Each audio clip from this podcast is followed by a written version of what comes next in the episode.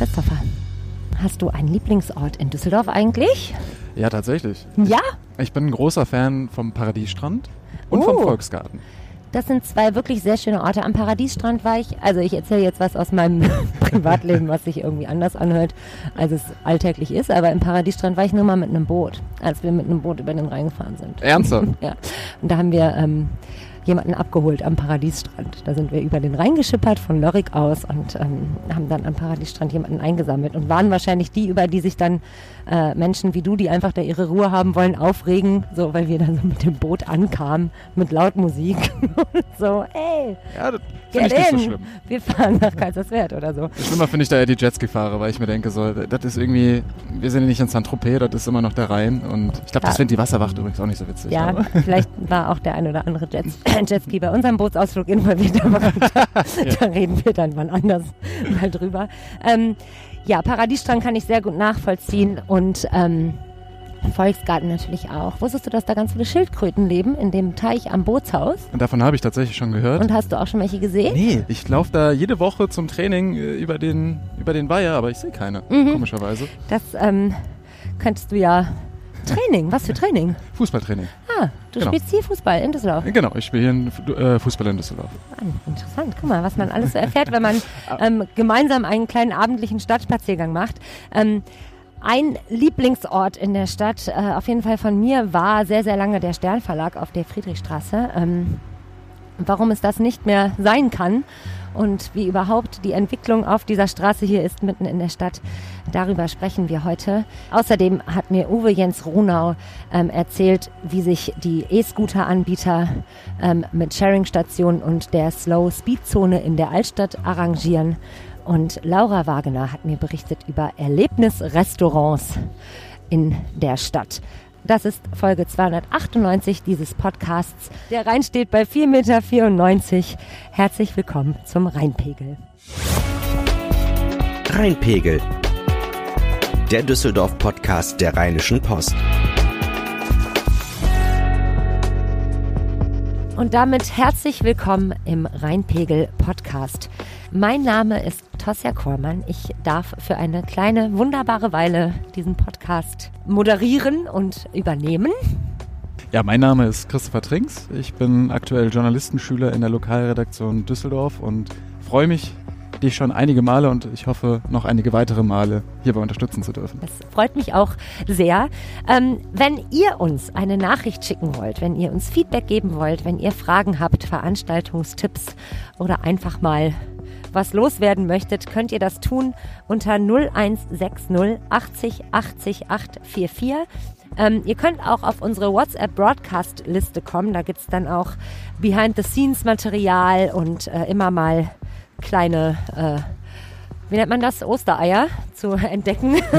Easter Eggs. Ähm, außerdem könnt ihr uns auch eine Mail schicken an rheinpegel at rheinischer-post.de und wenn ihr mögt, dann empfehlt doch diesen Podcast weiter an jemanden, der Düsseldorf liebt und wissen möchte, was hier so passiert. Ja, wir laufen hier über die Friedrichstraße, ähm, einst eine, ich möchte fast sagen, Prachtmeile dieser schönen Stadt. Wir befinden uns äh, relativ am Anfang. Wir sind beim Graf Adolf Platz haben wir gestartet, weil wir uns vorgenommen haben, wir machen mal einen kleinen ähm, Abendspaziergang äh, bei kält, kältesten Temperaturen über diese Straße und ja, sprechen ein wenig darüber, wie es sich hier entwickelt. Am Neujahrstag ähm, hat Eva Hermann das gleiche gemacht, ein neuer Spaziergang. Äh, sie betreibt hier ein kleines Boutique-Hotel auf der Friedrichstraße und hat danach ja in einem Facebook-Post ihrer Unmut äh, Luft gemacht, dass die, ja, diese ganzen Baustellen hier einfach langsam wirklich ähm, geschäftsschädigend sind. Und ähm, das haben wir zum Anlass genommen, nochmal ein wenig genauer hinzugucken. Du bist quasi äh, sehr im Thema, was, was die Friedrichstraße Kann man so an, angeht. Du hast ähm, schon viele Stücke geschrieben und ein wenig auch in die kommunalpolitischen und Bau, wie nennt man das immer, bautechnischen, Bau, Bau, Bauplanerischen. bauplanerischen äh, Maßnahmen äh, geschaut, wie es hier aussieht. Ähm, was ist der Status quo gerade? Also was, in welchem Umfang wird hier gebaut? Also es ist alles voll, das sieht man. Wir können uns hier auch kaum zu zweit nebeneinander auf dem Bürgersteig bewegen. Was wird hier gerade gemacht und vor allem, wie war und wie ist der Zeitplan? Ja, interessant, dass du die Friedrichstraße als Prachtmeile bezeichnet hast in der Vergangenheit. Das war sie bestimmt auch mal. Ich bin vor zehn Jahren nach Düsseldorf gezogen und ich muss sagen, ich kenne die Friedrichstraße und die ganzen Bereiche, die ganzen mhm. Querstraßen eigentlich gar nicht ohne Baustellen mhm. leider. Das hatte damals noch mit dem Bau der Wehrhahnlinie zu tun und tatsächlich ist das auch so quasi der Beginn einer langen, langen Leidenszeit für die Anwohner und vor allen Dingen für die Händler, die hier an der Friedrichstraße sitzen, weil wie du sagst, es ist ja eigentlich eine ganz tolle Einkaufsstraße oder war es zumindest früher mal. Und das liegt vor allen Dingen daran, ähm, weil mit dem Bau der Wehrhahnlinie die Bauarbeiten nicht abgeschlossen waren, sondern eher damit die Umgestaltung mhm. Umgestaltungspläne der Friedrichstraße begangen. Das Ganze nennt sich Umbau Achse Mitte Süd und soll quasi von der Bachstraße am dem Bilkarkaden bis zum Heineplatz äh, ein, ein riesiges äh, städtebauliches Projekt sein. Ähm, es sollen insgesamt fünf Kilometer Straßen, zwölf Straßenkreuzungen und auch der Graf Adolf Platz und der Kirchplatz eben äh, mhm. komplett neu, neu gestaltet werden. Und äh, nebenbei verlegt auch noch die Netzgesellschaft 20 Kilometer Versorgungsleitung. Das sind übrigens die Baustellen, die wir hier jetzt gerade noch sehen. Die also sind ja wirklich massiv, ne? Also es sind einfach, ja, es ist nicht nur ein bisschen äh, St Straße in Mitleidenschaft gezogen, sondern hier geht's irgendwie steil runter. Dann sind überall diese, wie nennt man das, diese Brückenelemente ja. über die, also man, ich fahre hier manchmal zum Zahnarzt lang äh, und das mit dem Fahrrad macht auch wirklich gar keinen Spaß. Also die Straße ist noch nicht mal ein Spur, die ist fast nur eine halbe Spur breit. Also auch ist als, massiv, ne? Auch als Autofahrer, glaube ich, hast du hier nicht ja. so viel Freude. Und das ist ja gerade auch so ein bisschen das Problem. Es ist ja eine tolle Einkaufsstraße, aber es ist zeitgleich auch eine wichtige Verkehrsachse. Also mhm. Also viele, die aus dem Süden kommen von Düsseldorf, nutzen dann hier den äh, Linksabbieger über die Rheinkniebrücke, mhm. um ins Linksrheinische zu kommen. Ja. Und ähm, ja, das, äh, ich glaube, Anlieger wie auch Durchfahrende sind davon gleichermaßen genervt. Ja, und war das absehbar, dass es so lange dauert? Also war das irgendwie die, sowieso die, also war klar, das geht jetzt hier irgendwie, ja, wenn du sagst, du bist vor zehn Jahren hergezogen und kennst es kaum anders aus verschiedenen Gründen, aber also war das klar, dass das einfach so viel Zeit äh, in, in, in Anspruch nehmen wird? Also es war klar damals, dass das ein riesiges Bauprojekt ist, was mhm. sicherlich einige Jahre dauern wird. Aber dass es so lange dauern wird, war zumindest äh, nicht angedacht. Also es sollte ursprünglich mal 2025 alles fertig sein. Und nun rechnet man damit, dass äh, Ende Jahr 2027 die Straßengestaltung und Co. Äh, fertig sein wird. Es müssen auch 300 Bäume nebenbei noch neu gepflanzt bzw. umgepflanzt werden. Und im Anschluss daran wird dann noch der Graf Adolf Platz neu gestaltet. Also da soll diese Querverbindung vor diesem, äh, vor dem, vor dem Pavillon wegfallen. Und auch weitere Dinge gemacht werden. Ja, das ist wirklich, ähm, ja, kann man sich, wie du sagst, auf der einen Seite kaum noch vorstellen, dass das hier wirklich mal eine, äh, ja, sehr schöne und auch wichtige Straße war, äh, weil sie ja ein bisschen auch, ja, Bilk und quasi die Innenstadt verbindet, ne? Und dann genau. hier mit sehr vielen Geschäften, mit Restaurants, mit Cafés und so, ähm, auch Büros, Arztpraxen, alles. Ähm, also dass das mal so war, aber man kann es sich im Moment, wenn man sich das hier so anguckt, auch kaum vorstellen, dass es mal wieder so wird. Ähm, wie ich eingangs schon gesagt habe, also ähm, die Menschen, die hier Geschäfte führen oder halt ja die schon erwähnten Cafés, Restaurants, Hotels, sind natürlich äh, zu Recht langsam äh, gehen auf dem Zahnfleisch. Es ist geschäftsschädigend. Hier verirrt sich wirklich keiner mehr so richtig hin, außer man hat ein Ziel. Ähm, einige haben schon aufgeben müssen. Äh, der Leerstand ist ziemlich hoch. Hast du da irgendwie, also wie gesagt, man läuft hier eigentlich an, ja, jedes dritte Gebäude ist quasi fast nicht mehr in Gebrauch oder vor allem nicht mehr so, wie es mal war. Ja, sondern mittlerweile sollen ungefähr um die 30 Prozent der Läden in der gesamten Viertelstraße leer stehen. Mhm es vergeht eigentlich keine Sitzung der Bezirksvertretung 3, äh, die hier zuständig ist, ähm, ohne dass das Thema mal fällt. Wie kann man das straffen? Wie kann man die Hände unterstützen? Die Stadt hat tatsächlich jetzt zu Weihnachten nochmal reagiert. Und zwar gibt es hier ein Zentrenmanagement, ähm, was vorher von Fördermitteln des Landes bezahlt, finanziert worden war, wo halt jemand sitzt, der versucht, mit Initiativen die Anwohner und Händler näher zusammenzukriegen, ähm, vielleicht auch mehr Publikum in die Straßen zu bekommen, zum Beispiel mit einem großen Sommerfest, das man veranstaltet hatte. Mhm. Das war für die Händler, hat man mir zumindest so berichtet, ein, eine große Stütze und ähm, die sollte erst wegfallen, weil die Fördermittel des Landes ausgefallen waren. Und da hat die Stadt nun beschlossen, dass sie dort eingreift und hat es auch verlängert. Aber ja, wie du sagst, der, der Leerstand äh, ist jetzt schon nicht unerheblich und könnte halt leider in ein paar Jahren noch weiter anwachsen. Dementsprechend, ähm, ja, das ist, das ist eigentlich so schade, weil diese ganze Straße, wie du sagst, bietet so viel Potenzial. Also man könnte ja quasi von den Bilker Arkaden, wo ja auch der Regio halt neu gebaut wurde, wo die Bilker U-Bahn-Station neu entstanden ist. Ja. Also das bietet ja eigentlich hier dieser ganze Bereich Potenzial für eine zweite Innenstadt gefühlt. Ja, oh ja. Ähm, und dementsprechend kam auch mal immer mal wieder die Idee von manchen Politikern hier vielleicht äh, dann auch eine, eine Fußgängerzone draus zu machen oder Mhm. ähnliches. Ja, das ist aber leider kaum möglich, weil der Verkehr ähm, hier eben auch eine wichtige Ja, Rolle natürlich, spielt. man kommt hier von der Brücke, ne? Also die, ähm, ist das die Kniebrücke, ja? Die Genau. geht ja hier ab. Herzogstraße, ich meine, klar, da hinten zum Fürstenplatz und so. Jetzt stehen wir hier vorm Sternverlag. Der Sternverlag äh, war tatsächlich mal, ja, die, also ich finde und möchte das einfach so behaupten, der wichtigste Buchladen der Stadt. Vor allem, äh, glaube ich, auch lange Zeit der größte oder ähm, ja, bestsortierteste, das weiß ich nicht. Ich möchte nicht immer mit so Superlativen um mich werfen, aber ähm, ja, wie ich eben schon gesagt habe, ich hing da sehr an diesem Ort. Es gab das Antiquariat, das- man konnte irgendwie Kaffee trinken, man konnte da sitzen.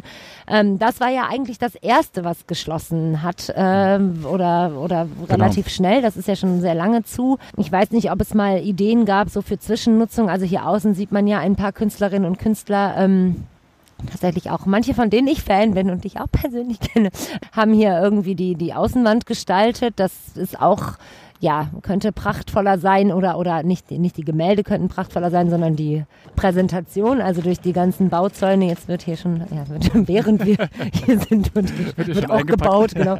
Ähm, also durch die Bauzäune, die hier stehen, durch diese, die- also sowohl die hohen als auch diese kleinen, da steht hier ein Dixie-Klo und so, also auch dieser, diese Idee von, ähm, ja, während des Umbaus oder während dieser ganzen Bauphase, das hier irgendwie trotzdem noch ansprechend zu gestalten, läuft ja irgendwie nicht so gut. Ja. Ähm, was, was passiert mit dem Sternverlag? Also ich finde es fast so, ja, es steht immer noch dran, ne? Also Buchhandlung, äh, Antiquariat und so. Ja, da gab es ja leider auch ein kleines Hin und Her. Also der ist ja 2016 Ja. geschlossen. Das ist auch schon so lange her. Genau. Mann, Mann. da, ja, wie du sagst, es war halt irgendwie so der Publikumsmagnet hier für die Friedrichstraße. Also es war wirklich äh, ja eine wahnsinnig gut sortierte, äh, tolle Buchhandlung, wo die Menschen natürlich dann gerne gezielt dahin gefahren sind und dann nebenan in den Geschäften geguckt haben und Mhm. äh, so natürlich auch ne, für Verkehr gesorgt haben. Ja, äh, das wird auch noch eine Weile eine Ruine bleiben, fürchte ich. Mhm. Also da wird ähm, ein Hotel reinkommen. Motel One wird da reinbauen. Äh, 283 Zimmer sind vorgesehen. Allerdings, äh, ja, lassen sie sich auch Zeit, weil Mhm. wahrscheinlich sagen sie sich auch, äh, solange ihr Baustelle ist, macht das auch keinen Sinn. Deswegen, ähm, ja, vorsichtig angekündigt wird man da wahrscheinlich auch äh, vor Ende 2027 keine Neueröffnung hier haben Ja. oder feiern dürfen. Nichtsdestotrotz ist das so ein kleiner Hoffnungsschimmer für Mhm. viele Händler, die auch sagen so, ja gut, dann äh, kommt hier nochmal wieder, wieder was rein, was nochmal mehr Leute anzieht. Was bei allem Trübsal natürlich aber man sagen muss, was immer noch ganz gut läuft hier auf der Friedrichstraße, ist tatsächlich die Gastronomie. Mhm. Also das ist immer noch ein Punkt, da entstehen auch in, in, in den vergangenen Jahren äh, sind noch mal wieder neue, neue Gastros hier hingezogen, ähm, auch kleinere Konzepte, Streetfood oder ähnliches. Äh, da ist zum Beispiel so ein Sucuk und Chill, heißt der, glaube ich, Mhm. äh, die, die mit dem neuen Konzept äh, gleich am ersten Tag viel, viel Publikum über Social Media und Co. angezogen haben. Ähm, das läuft immer noch hier gut, aber für die, für die Händler, die wirklich was verkaufen wollen, ist das noch ein bisschen schwieriger. Ja, das kann ich mir gut vorstellen, weil es halt jetzt so zum Bummeln lädt halt nicht gerade ein und genauso wie mit dem Hotel, ich kann schon verstehen, dass man sagt, ja, warum eröffnen wir hier jetzt was, wenn, wenn auch allein die Erreichbarkeit einfach Ja, nicht so genau. gut gegeben ist. Also ich möchte es nur nochmal wiederholen, wir stehen ja hier jetzt mitten auf der Straße, also und ja, es ist kaum Platz, es ist irgendwie, Ja, aber wie du, wie du, wie du sagst, ne, es ist ja eigentlich Platz. Ja. Also wir stehen jetzt hier gerade mitten an einer Baustelle, die die Hälfte der Straße mit einem Bauzaun absperrt. Wir sehen links und rechts zwar offene Gruben, aber man fragt sich ja trotzdem so, warum ist jetzt hier trotzdem die Hälfte Ja. der Straße damit äh, dicht Ja. gemacht? Das sind so alles so Punkte, die sich die Anwohner und Händler, glaube ich, äh, täglich stellen und weswegen der Unmut auch immer größer wird. Also gibt es auch eine sehr engagierte ähm, Interessensgemeinschaft, die Friedrichs heißen die. Da sind alle so ein bisschen enger zusammengerückt und geben sich damit auch so ein bisschen Mut und unterstützen sich auch gegenseitig.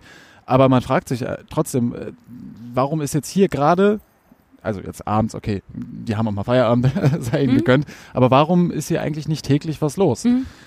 Und ähm, genau, da gab es auch Antworten von Seiten der Mhm. Stadt und von der Verwaltung, die gesagt haben, ähm, ja, mit einer Vollsperrung könnte das schon noch ein bisschen schneller hier gehen, aber das wollen die Händler nicht. Das ist übrigens Blödsinn. Also da haben die Händler mir gesagt, äh, klar, wenn man das jetzt hier für ein paar Wochen zumindest, ne, also vorsichtig, aber für ein paar Wochen komplett den Verkehr und alles raussperrt, aber es dann schneller geht, Ja. äh, dann würden, glaube ich, die wenigsten hier Nein sagen, als hier nochmal drei Jahre so eine Situation mitzumachen. Ja, das ist was, das habe ich mich gefragt. Also das, das, äh, d- warum man nicht einfach Ja. sagt, okay, so wie beim, ja, also Pflaster abreißen. Also okay, dann machen wir das jetzt hier dicht, meinetwegen für einen Monat, also meinetwegen, als hätte ich irgendwas zu melden, aber so, ne, Hm. ein, zwei Monate könnte man vielleicht sogar verkraften, also ein paar Wochen. Aber dafür, wie du sagst, geht es schnell und man kann sich darauf einstellen, dass es danach irgendwie ein bisschen weitergeht. Warum, also was spricht dagegen?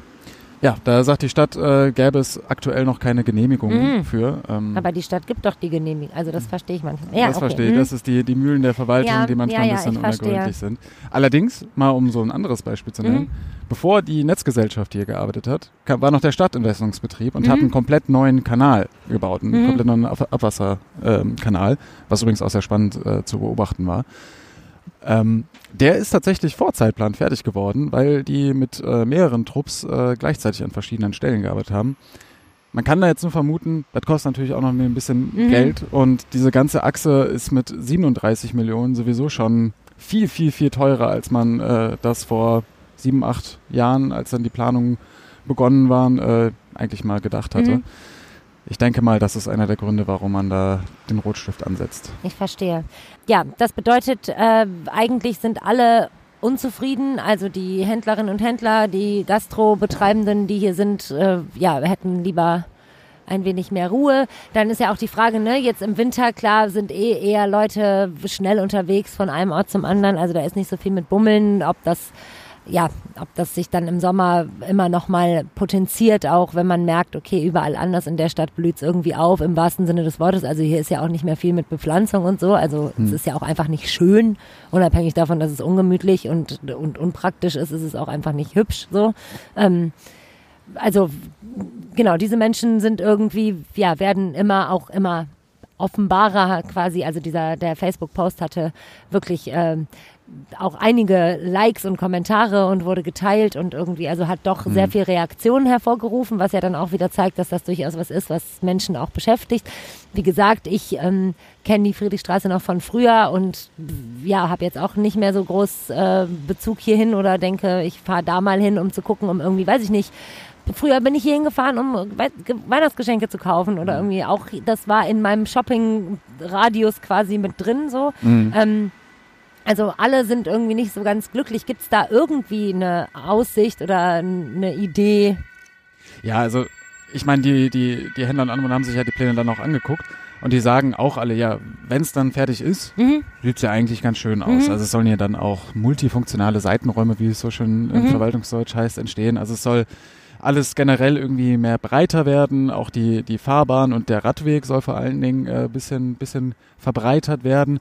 Äh, über 300 Bäume insgesamt werden neu gepflanzt, neu bepflanzt. Ich meine, das hast du ja auch angesprochen mit der Begrünung. Es sollen mehr Beete entstehen. Ähm, und tatsächlich auch, was ich auch ganz schön finde, der Kirchplatz, der ja auch eigentlich mega viel Potenzial hat, äh, soll jetzt auch endlich mal von der Baustellenablage, die ja seit Jahren ist, was ja auch ein bisschen schade ist mit der schönen Kirche, dann neu gestaltet werden und zu einem lebenswerten Platz gemacht werden. Unter anderem soll da halt auch ein Spielplatz hin und äh, generell einfach in diesem sehr dicht bebauten äh, Viertel, ich meine, der ganze Bezirk 3 ist ja auch der bevölkerungsreichste der Stadt, äh, noch so ein bisschen mehr Grünfläche und ein bisschen mehr Freiraum geben. Von daher, also die Pläne per se sehen ja ganz gut aus. Es dauert nur halt einfach viel zu lange. Ja, man braucht äh, Durchhaltevermögen und äh, ja auch Treue. Also Treue zu der Idee, glaube ich. Die Menschen, die hier leben, also hier wohnen ja auch Leute auf der Straße. Ne? Das stelle ich mir auch anstrengend vor, einfach wenn Absolut. ständig Baustelle ist.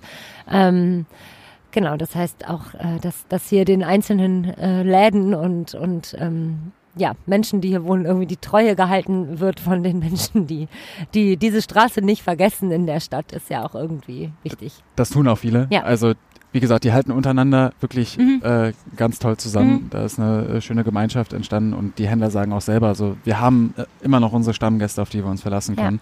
Und das ist, glaube ich, äh, wichtig, das wichtig zu halten, damit es in drei Jahren äh, auch die Läden weiterhin sind und die Stammgäste weiterhin ihren Stammort haben. Ja, auf jeden Fall.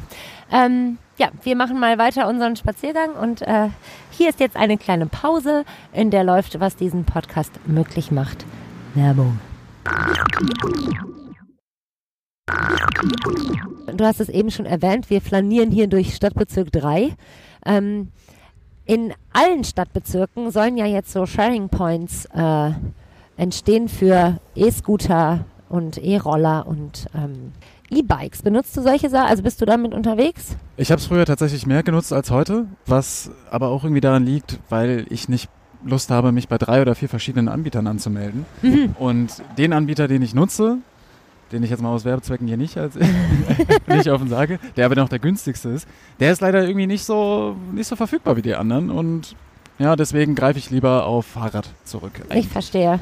Ja, das ist ja ein, also ein gespaltenes Thema. Man liebt es oder man macht es einfach nicht. Genau, auf jeden Fall für alle Menschen, die das äh, nutzen, dieses Angebot und auch regelmäßig nutzen und vor allem auch ein wenig ja, smoother nutzen wollen, soll es jetzt noch ein bisschen einfacher werden. Also das heißt nicht mehr so anarchomäßig überall in der Stadt. Äh, es gibt ja in der Innenstadt immer noch dieses Free, Free Floating System, aber sonst ja sind die ja irgendwie so ein bisschen unübersichtlich abgestellt und abgelegt auch vor allem oft. Ähm, sollen jetzt diese Sharing Points entstehen und ähm, was es damit auf sich hat und ähm, wie das alles vorangeht. Und was eine Slow Speed Zone ist, das hat mir erzählt unser lieber Kollege Uwe Jens Runau. Uwe Jens, wie Ja. schön, dass wir hier sitzen und ähm, sprechen zum ersten Mal in diesem neuen Jahr. Ja. Frohes neues Jahr noch. Alles Gute dir.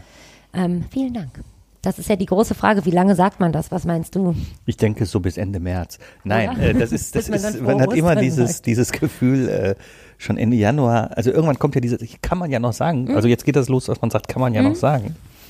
Und irgendwann denkt man, jetzt kannst du es eigentlich nicht mehr sagen, aber es ist unhöflich, wenn ich nichts sage. So, ne? Das denke ich auch.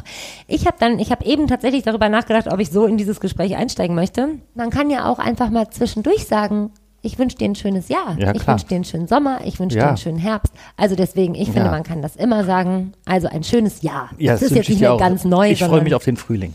ich freue mich auch sehr auf den Frühling. Ich habe ja heute, wurde ich schon von dem äh, ungewöhnlichen Sonnenschein dieser Tage ein wenig ähm, an der Nase herumgeführt und bin zu kalt angezogen. Aber das führt jetzt zu weit. Ähm, wo ich das, haha, jetzt kommt eine gute Überleitung, glaube ich, wo ich das wahrscheinlich merken würde, noch mehr als auf meinem Fahrrad. Ähm, dass es ein wenig kühler ist heute, als ich dachte, wäre, wenn ich auf einem E-Roller durch diese Stadt päsen würde, Ja. wie meine Großmutter Ja. gesagt hätte. Ähm, ich habe ja in meinem Gespräch mit Alexander Esch vor ein paar Wochen über auch ein ähnliches, also haben wir auch über E-Scooter gesprochen, schon mich äh, transparent gemacht. Ich bin noch nie E-Roller gefahren. Bist du E-Roller-Nutzer? Von diesen äh, E-Scootern. E-Scooter? Wenn ich am Anfang habe ich mir mal eine App von einem Anbieter runtergeladen, weil ich das einfach mal ausprobieren wollte.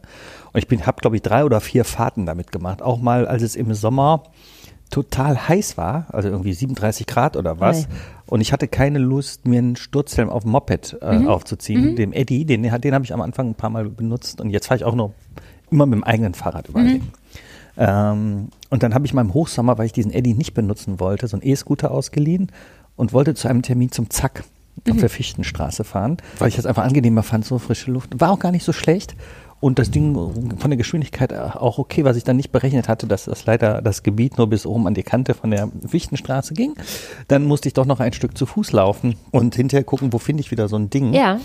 Und äh, nein, ich benutze es nicht groß. Ja, die Situation, die du gerade beschrieben hast, die kenne ich tatsächlich von Carsharing-Anbietern. und da habe ich das Gefühl, dass es, ohne dass man das jetzt so groß mitbekommen hat, dass die Zonen sich ein wenig erweitert haben. Also ich habe das Gefühl, ich kann meine Schernau-Autos anders abstellen als noch früher. Und es gibt ja im äh, Bezug auf die E-Scooter jetzt auch ähm, Entwicklungen, dass diese Zonen sich ein wenig anders gestalten, nicht wahr? Dass Ja. in den einzelnen ähm, Stadtteilen in allen zehn Bezirken ähm, tatsächlich noch vermehrt diese Stationen und auch vor allem diese Sharing Points aufgebaut werden können. Das ist das Entscheidende. Benutzen kann man die da ja schon. Das nennt man dann dieses Free Floating. Ja. Deswegen fliegen die in den Stadtbezirken so rund um die Innenstadt äh, halt so wild durch die Gegend nach wie vor, ähm, ohne dass der Nutzer irgendwelche Nachteile davon hätte.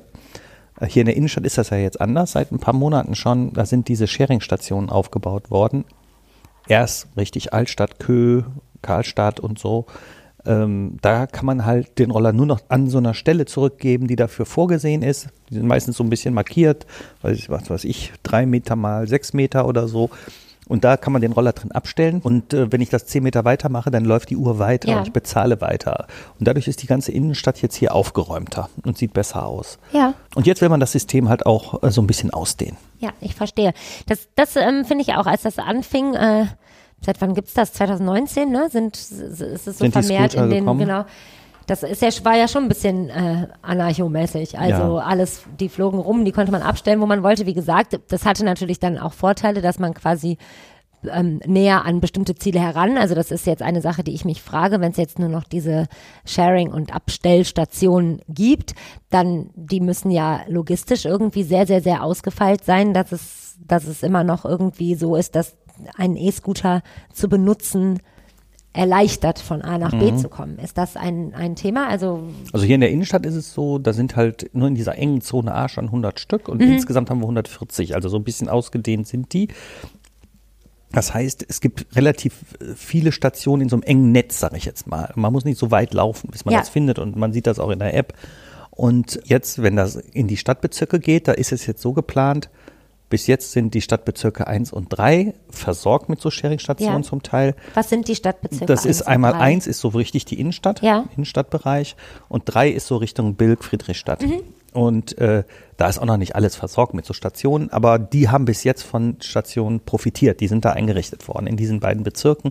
Aber die anderen acht Düsseldorfer Stadtbezirke haben noch nicht eine Station und entsprechend ist da auch ein bisschen Wildwuchs. Und da haben, hat man halt jetzt gesagt, wir schlagen den Politikern vor, das Ganze soll nächsten Mittwoch besprochen werden im Verkehrsausschuss, in jeden Stadtbezirk drei bis fünf solcher Stationen reinzumachen, aber die auch nicht wild zu verteilen, sondern vielleicht so ein bisschen auch wie so ein Mininetz an irgendeiner Stelle zu machen. Also wenn man sich die Benrather Schlossallee vorstellt, rund um das Schloss, dass man sagt, da richten wir jetzt mal so fünf Stationen ein und dann ist in dem Bereich aufgeräumt. Und man muss da in diesem Areal, in, in dieser Zone auf diesen äh, Stationsflächen den Scooter abmelden oder auch das E-Bike oder den E-Roller hier, Ja. den, den Eddy. Und ähm, ansonsten gilt aber im Stadtbezirk weiter dieses Free Floating. Nur in diesem definierten Bereich oder Westfalenstraße in Rad. Ja. Sowas, das könnte das auch sein. Und dann muss natürlich danach das auch da ausgedehnt werden im Stadtteil, weil sonst könnte man die nicht benutzen. Die sollen ja vor allem auf der letzten Meile immer einen sinnvollen Nutzen haben, dass man sagt, hier, ich fahre jetzt einen Kilometer bis zur S-Bahn-Station oder so. Ja, Und da werden sie auch übrigens, das hat sich jetzt herausgestellt, besonders oft genutzt. Also immer da, wo so Verkehrsknotenpunkte sind, da stehen oft die Scooter. Also das habe ich mich nämlich auch gefragt. Ähm, es ist ja schon die Idee jetzt nicht nur, dass man irgendwie cool aussieht auf so einem Roller und oder Scooter und ähm, schnell von A nach B kommt, sondern es soll ja auch ein wenig tatsächlich in Verkehrswende technisch äh, im Sinne der Nachhaltigkeit, Genau. wenn ich das richtig verstehe, einfach das private Auto ersetzen oder zumindest ablösen teilweise. Ja. Ähm, und wie gesagt, also ich habe aus anderen Gründen das noch nie benutzt, weil ich habe einfach kein äh, Millimeter Balancegefühl in mir drin und ich habe einfach, ich sehe mich da schon äh, mich hinlegen mit so einem ähm, Gerät, deswegen lasse ich das lieber sein. Aber ähm, es wäre auch, also ich fand es jetzt bis, bislang auch nicht sehr ansprechend, weil die halt genau irgendwo rumlagen, dann wusste ich nicht, kann ich das hier abstellen oder nicht. Die Frage ist jetzt, ähm, hast du das Gefühl oder denkst du, dass wenn es jetzt diese designierten ähm, Standorte gibt, gerade auch an Knotenpunkten, S-Bahn-Haltestellen, großen U-Bahn-Haltestellen oder Straßenbahn-Haltestellen, ähm, dass dann auch mehr Nutzerinnen und Nutzer darauf zugreifen, weil es einfach ein bisschen, ich sag das jetzt mal, weil mir das in den Sinn gekommen ist, ein wenig erwachsener wird. Ja, das hat sich jetzt schon rausgestellt. Also in der Innenstadt gibt's das ja jetzt seit einem Dreivierteljahr, sage ich mal. Und die Benutzerzahlen sind gestiegen. Ja, verstehe. Und auch die, die äh, Nutzung an den Verkehrsknotenpunkten. Und das beweist eigentlich, ähm, dass das so ist. Also da, wo man diese Sharing-Station hat, sind Nutzerzahlen hochgegangen, auch weil es verlässlicher ist. Die Kunden wissen, da gehe ich hin zu so einem Punkt und dann stehen da welche. Also das ist positiv. Und ähm, ohne dass man das geplant hat, hat man, weil man jetzt so ein Mobilitätsdashboard hat, also die Stadttochter Connected Mobility, die kann jede Scooterbewegung sehen. Und die hat also auch ähm, festgestellt, einfach, dass wirklich von Nord bis Süd im ganzen Stadtgebiet wirklich nur so ganz die Ränder, die werden nicht gut benutzt. Dass überall eigentlich die Dinger gut genutzt werden. Und speziell, dann gibt's so Heatmap, also da wird's was roter, sieht man das an diesen Stationen des Nahverkehrs. Und ähm, je mehr Stationen man, Abstellstationen dieser Art man hat, desto verlässlicher ist die Nutzung, desto mehr Menschen benutzen das auch und lassen vielleicht auch mal das Auto stehen, weil sie sagen, na nee, ich fahre mit dem Scooter mal eben dahin, das geht flott und dann mit der S-Bahn, ich habe ja eine Karte. So, und dann ist das mal eine Alternative. Ja. Es muss ein verlässliches, gutes System sein, dann äh, kann auch so dieser Anteil, das heißt ja immer Model Split, also der Anteil der öffentlichen Verkehrsmittel ansteigen. Ja, und bedeutet das auch, dass ähm, mehr E-Scooter in Betrieb genommen werden oder ähm, ist durch eine gute äh, Logistik sozusagen sogar vielleicht die Möglichkeit, dass, also weil ich schon das Gefühl habe, die sind ja sehr, sehr, sehr präsent. Es gibt ja äh, momentan vier Anbieter hier in der Stadt. Das soll ja auch beschränkt werden. Und genau, ich habe mich jetzt gefragt, bedeutet das auch, dass dann ähm, weniger E-Scooter insgesamt im Umlauf sind? Also, ne, oder, mhm. oder, weil wenn ich mir jetzt vorstelle, es gibt so und so viele und weiß ich nicht, sieben Prozent davon liegen eh immer irgendwo rum, und werden gar nicht genutzt. Das wäre genau. ja mit diesen Sharing-Stationen ein wenig aufgefangen. Ja, also erstmal will man gucken, ist die Verteilung richtig. Im Augenblick sind in dieser Zone A oder Innenstadtbereich 1800 Scooter. Und insgesamt haben wir, glaube ich, so rund 8.500. Mhm. So, und dann kommen nochmal dazu 17, 1800 E-Bikes. Also, und jetzt will man halt eine Ausschreibung machen und statt der jetzt im Augenblick vier sollen nur noch drei Anbieter sein. Die sind dann alle in der ganzen Stadt aktiv. Und dann will man so ein bisschen gucken, Vielleicht brauchen wir in der Innenstadt einen Ticken weniger, weil die anderen sind auch sehr gut. Nachgefragt, die anderen Regionen der Stadt. Ähm, und dann schiebt man da ein paar Scooter mehr hin. Insgesamt könnte es vielleicht sogar zu einer leichten Reduzierung kommen, äh, heißt das in dem Papier jetzt für die Politik. Und äh, man will aber so die Entscheidungen auch ein bisschen davon abhängig machen, wenn man das jetzt anfängt umzuverteilen, wie ist dann danach wirklich das Nutzerverhalten? Verbessert sich das ähm, oder nicht? Muss man noch mal ein bisschen umsteuern? Man hat ja eine Echtzeitüberwachung durch dieses Dashboard und davon will man dann weitere Entscheidungen abhängig machen. Ja. Aber erstmal bleibt die Zahl ungefähr stabil, kann man ja, sagen. Ja, ich verstehe. Was ist der Grund, warum das von vier auf drei Anbieter reduziert werden soll? Mehr Verlässlichkeit. Mhm. Äh, die sollen äh, auch selber Kurzbeschreibungen abgeben. Also man will einfach gucken, mit wem arbeiten wir hier zusammen, das ist auch so am besten und gut zusammen. Wer sorgt denn dann beispielsweise dafür, dass man wirklich immer so ein Angebot auch vorhält an Scootern, weil wenn Verkehrswende positiv damit unterstützt werden soll, heißt das auch, du brauchst die Dinger auch. Wenn irgendein Anbieter zu wenige da zur Verfügung stellt und hat 20 Prozent seiner Flotte immer in der Werkstatt oder die Batterien werden nicht ausgewechselt, wenn die leer sind, dann nutzt ist sie nicht so gut. Und diesen Wettbewerb will die Stadt darüber auch ein bisschen steuern und die Qualität hochhalten. Ich verstehe. So, das, und das ist eigentlich auch ganz sinnvoll. Ne? Das, ja. Äh, und äh, die Anbieter äh, rufen sogar, jetzt Voi hat sowas geschickt, selber schon auf. Wo soll eine Sharing-Station hin? Mhm, verstehe. Also es ist äh, nicht mein sonstiges Motto, mehr ist mehr, sondern äh, Qualität, Qualität genau. statt Quantität ja, ähm, genau. soll dann da ähm, vorherrschen sozusagen. Jetzt ist es ja so, die ähm, Stadt, also die et etwas Randbezirke, da stelle ich mir das irgendwie jetzt äh, ja sehr gut choreografiert vor. Also es gibt diese Sharing-Station, dann komm, hole ich mir dann ähm, E-Scooter, dann fahre ich zur nächsten Sharing-Station die ja dann äh, quasi äh, dicht, dicht an dicht dann da entstehen. Ähm, das Tempo, mit dem ich mich da bewege, würde ich meiner jeweiligen äh, Tagesform und natürlich der Ver Straßenverkehrsordnung anpassen. ähm, in der Innenstadt ist es ja jetzt ein wenig voller und äh, da sind noch ähm, Spaziergängerinnen und Spaziergänger, Einkaufende, mhm. Jubel, Trubel, Heiterkeit. Also das, das stelle ich mir eigentlich ein bisschen äh, brenzlig vor, schon immer. Also gibt es da irgendwie Regelungen? Also es gibt ja durchaus auch Verbote. Ne? Mhm. Also eigentlich dürfen E-Scooter eigentlich nicht im Stadtpark rumfahren. Mhm. Ne? Also die sollen ja auf dem Radweg fahren, nicht auf dem Bürgersteig mhm. und ähm, auf dem Radweg, auf der Straße sonst, aber eben nicht in Fußgängerzonen und auch nicht in Parks. Mhm. So was natürlich nicht so richtig beachtet wird. Und äh, gerade die Altstadt mit den engen Gassen, da ist es oft äh, schon zu brenzligen Situationen mhm. gekommen. Und äh, da ist ja auch Alkohol oft im Spiel. Ne? Kommt ja auch zu Verletzungen bei Stürzen und so. Und die Stadt sagt jetzt, eigentlich würden wir gerne ähm, in, der, in der Altstadt zumindest dieses Jahr einen Verkehrsversuch starten mit einer äh, Zone, mit einer, wo die runtergeregelt werden auf eine niedrige Geschwindigkeit, die E-Scooter, dass die nicht so schnell fahren können. Also so eine Slow-Speed-Zone möchte man da gerne machen. Das ist im Augenblick rechtlich noch gar nicht möglich. Warum nicht? Ja, weil das im Bundesverkehrsrecht nicht vorgesehen ist, dass das mal eben eine Kommune so machen darf. Mhm. So, in Deutschland ist ja alles geregelt und das ist eben noch nicht geregelt und deswegen darf man das nicht machen. Und in anderen Ländern gibt's das längst, dass man über Geofencing heißt das, also Fence heißt Zaun, ja. dass man über die Steuerung, über die App und so, dass man ja sieht, wo, bewegt sich jetzt gerade ein Roller hin und wenn er in eine gewisse Zone kommt, dann auf einmal ist der langsamer. Ne? Und Spannend.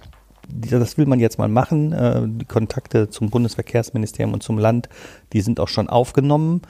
Und jetzt will man sagen, wir wollen hier in Düsseldorf einen Verkehrsversuch machen. Das wäre erstmals in Deutschland so, dass das eine Kommune macht. Und dann wäre da diese Slow-Speed-Zone. Das heißt, wenn man jetzt von der Kasernenstraße kommt und biegt mal eben in die Grabenstraße ein, Richtung der Streitenden, ist das Ding auf einmal nur noch halb so schnell Mhm. oder so.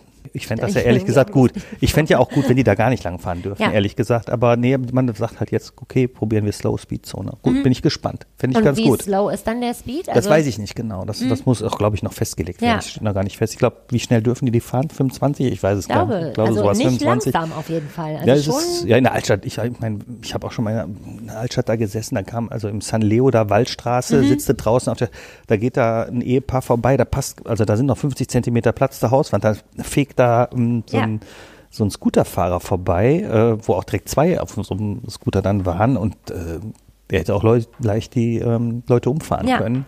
Dann landen die in Spaghetti, ne? Und, so, also, äh, also so, ja. das ein bisschen langsamer zu gestalten, ist, Ja. glaube ich, ganz okay. Aber ich stelle mir das schon irgendwie lustig vor, fast wie in so einem, wie in so einer, so einem Comic, dass dann genau plötzlich diese, die Fahrzeuge langsamer sind und die Menschen, die da drauf stehen, wissen das vielleicht erstmal gar nicht und wundern sich und dann wird es plötzlich Ja, ja. wieder schneller und dann wird es plötzlich wieder Ja, langsamer, je nachdem, in welche Zone man gerade einbiegt. Das finde ich irgendwie, ja, finde ich, ne, ich, ich frage mich einfach, warum das, also in Italien, glaube ich, in Frankreich und so ist das ja schon relativ Genau. ähm, gängig, dass das gemacht wird. Warum ist das hier so ein Problem? Also das ist in Deutschland oft so, dass Mhm. für alles lange gebraucht wird, ne, um, um was zu schaffen. Sinnvolle Tatbestände mal eben. Äh, wir reden jetzt seit Monaten über Erleichterungen für Kommunen beim Bauen. Ne? Ja. So, und äh, wir, wir, haben, wir sind überreguliert. Ich das ist verstehe. halt so. Jetzt sind ja irgendwie E-Scooter, also es hat, wie gesagt, ich bin noch nie auf einem gestanden, das werde ich jetzt hier nicht müde zu betonen und äh, hat natürlich auch was Cooles irgendwie, ne? Also man steht da so drauf und ich habe letztens noch behauptet, ich habe noch nie jemanden gesehen, der da so richtig lässig äh, mit sich fortbewegt. Jetzt habe ich mal ein bisschen meine Augen aufgemacht und es gibt schon Leute, die haben es irgendwie drauf, die stehen dann da so. Die sind auch übrigens beliebter. Ne? Also mir, mir ist erzählt worden jetzt von Fachleuten, wenn man so eine Versuchsstation macht und stellt fünf E-Scooter dahin und fünf E-Bikes, Mhm. sind als allererstes die fünf äh, E-Scooter weg. Ja, das, das Ja. darauf ähm, zielte jetzt meine Frage ein wenig. Also Verkehrswende ist genau eigentlich, du hattest, hast es ja vorhin schon erwähnt, eigentlich gibt es ja dieses Trio aus äh, Rollern, also E-Rollern tatsächlich, also Mopeds, die dann ja auch wirklich ähm, eigentlich das schnellste Fortbewegungsmittel sind. Also es ist ja eigentlich wie so eine kleine Abstufung. Dann gibt es irgendwie die E-Scooter, die dann dazwischen sind und dann die E-Bikes, die natürlich einfach also ein schnödes Fahrrad sind Ja. am Ende. Ähm, gibt es da irgendwie die Gefahr, sage ich jetzt mal, oder ist da so ein bisschen die Aussicht, dass die E-Scooter sich aus Coolnessgründen oder warum auch immer so ein bisschen durchsetzen? Und ähm, gibt es da Ideen, Scheint dass so vielleicht zu sein. Scheint so zu sein. Also könnte es sein, dass dann die die E-Bikes ganz verschwinden? Ja, die E-Bikes glaube ich nicht, dass die verschwinden, aber der Anteil wird vielleicht nicht so stark steigen oder so. Jetzt ist er auch so bei 10 Prozent, 15 Ja. Prozent. Die, die Anbieter sollen dann auch mindestens 15 Prozent vorhalten an E-Bikes. Die Frage ist, ob es nochmal irgendwann so ein System gibt mit normalen Fahrrädern, wie es das auch in anderen Städten gibt. Ja, Äh, darüber wird nachgedacht, aber es ist noch nicht entschieden. ja, ich verstehe. Und dann ändert sich das da vielleicht auch nochmal. Aber die E-Scooter scheinen eben für viele Leute echt attraktiv zu sein. Und deswegen würde ich auch so, äh, wie, nennt, wie heißt es immer, der, der Köder muss dem äh, Fisch schmecken ja, und nicht dem Angler. So, dann sollte man damit pragmatisch umgehen und das gut regulieren. Das passiert ja, weil wir diese Connected Mobility Düsseldorf, das sind schon ganz pfiffige Leute mit diesem Dashboard. Und wenn die das dann da ordentlich steuern, ja, und eine Sharing, äh, Einrichtung einer Sharing-Zone kostet 3000 Euro. Das ist auch nicht die Welt, ah, okay. Das alles so zu machen und einzurichten. Ja, wie immer, ähm, meine fast Abschlussfrage oder so ein wenig das, ähm, ja, de, deine Einschätzung. Also gibt es irgendwas, woran das jetzt äh, groß scheitern könnte? Also siehst du schon ähm, Hindernisse im Weg, jetzt hoffentlich nicht tatsächlich im Weg Nein. für Leute, die auf E-Scootern sind und dann hinfallen, aber also gibt es da Nein. irgendwelche, Ich glaube, dass das, also ich muss ganz ehrlich sagen, je intensiver ich mich damit befasse, desto eher denke ich, das kann alles gar nicht schnell genug gehen. Und dann müssen die Leute nur mal Bock drauf haben, alles so auszuprobieren. Also wo ich noch mehr Bedarf eigentlich sehe, ist bei den Einrichtungen der Mobilitätsstationen. Das sollen ja 100 Stück sein bis 2030. Das ist ein bisschen was anderes. Da ist dann auch so eine Sharing-Station für E-Scooter bei, aber da sind halt die Sharing-Autos, ähm, da sind die Lastenräder und, und dann eben auch diese anderen Angebote. Je mehr wir davon haben und dann ein dichtes Netz, ähm, wo ich vielleicht auch mal mit dem einen Auto, was weiß ich, ich fahre von Garat nach Wittlar und kann das da auch wieder abgeben Ja. an so einer Station. Das, äh, äh, ja, wo ich auch einen festen Parkplatz, wo ich dann sage, ja, den buche ich mir vorher im Netz und da stelle ich die Kiste wieder ab und dann kann der nächste wieder in die andere Richtung fahren. Das, das ist so für mich eigentlich, ähm, da ist eigentlich das, der, der größte Bedarf da, wenn man diesen Model Split effektiv verhindern will, äh, verändern will, wo die, wo die Leute sagen, oh, ich probiere jetzt mal einfach das mal aus ohne Auto. Ne? Ja, ich verstehe. Und ein eigenes Auto. Weil Ja. die sollen ruhig weiter ein Auto benutzen, aber muss es das eigene sein, was da rumsteht den ganzen Tag? Also ich habe letztens so Zahlen dann mal gehört, dass zum Teil, das war in Bilk oder so, da ein Auto sich 40 Leute teilen. In Flingern an der Station war sogar 60 Leute, die ein Auto benutzen. Das ist echt coole Zahl. Ja, finde ich, finde ich auch. Also ich bin auch äh, tatsächlich Fan von äh, Carsharing. Wie gesagt, wie ich eingangs schon sagte, es ist halt manchmal ein bisschen anstrengend dann, genau, wenn ich zum Beispiel, ich habe äh, sehr, sehr äh, enge Verbindung nach Kalkum, da ist es schwierig, dann mit einem ähm, gescherten Auto hinzufahren, weil Ja. das kann ich nicht abstellen. Dann muss ich das entweder für ein paar Stunden buchen oder ich muss irgendwie. Ach, da kann man nicht nee, zurückgeben. nee, da ist keine Zone. so bei Schernau oder so geht nicht. Mhm. Also Okay. das, das meine ich. Ich hat, hatte Mhm. schon das Gefühl, Das dass ist ja die genau Zonen Bedarf sich dann. Mhm. so ein bisschen ausweiten, ohne dass man es mitbekommt. Also ich kann es jetzt plötzlich irgendwie am Freilichtplatz abstellen, das war mir Okay. vorher nicht so bewusst, aber so in diese Richtung zumindest, da weiß ich's. Also Mhm. so, da geht nicht so viel. Und das ist natürlich dann, dann nehme ich dann eher mein eigenes Auto. Ja, also ja. und genau, E-Scooter würde ich da, weiß ich auch nicht, ob ich den da abstellen kann. Aber das ist doch eigentlich ganz schön. Also dieses Jahr, ich sehe, fängt an mit einer positiven Note. Ähm, es ist ein Thema, wo nicht irgendwie schon klar ist, dass es ähm, lange dauert oder langwierig und schwerwierig wird, sondern es könnte einfach sein, dass dieses neue Mobilitätskonzept sozusagen ähm, einfach eingeführt wird. Die Sharing-Stationen werden eröffnet und ähm, wir können alle von A nach B fahren mit irgendwelchen ausgeliehenen Fahrzeugen. Wie schön. Ähm, dann fahr vorsichtig und ihr alle auch. Und ähm, ja, vielen Dank für das Gespräch. Sehr gerne. Ähm, wir machen eine kleine Pause, in der läuft, was diesen Podcast möglich macht. Und das ist Werbung. Ja, also E-Scooter, wie gesagt, äh, vielleicht werde ich irgendwann auch mal über meinen Schatten springen und ähm, auf so ein Ding drauf. Wie ist das? Du hast ja vorhin erzählt, du spielst Fußball. Spielst du schon immer Fußball? Also Äh, eigentlich schon seitdem ich laufen kann, Mhm. gefühlt. und ist das dann auch richtig so mit Spielen am Wochenende? Also bist du da so richtig eingebunden? Ja, also ich bin ähm, jetzt nicht mehr im Verein, sondern ich bin in der Hobbyliga und ähm, das ist quasi, ja, so, das ist so ein bisschen semi-amateurmäßig, sage ich jetzt mal. Also da spielt man schon auf einem großen Feld mit Schiedsrichter und Co. und alle Mannschaften haben Trikots und alles und es gibt Teams und es gibt eine Liga und eine Liga-Organisation und ähnliches.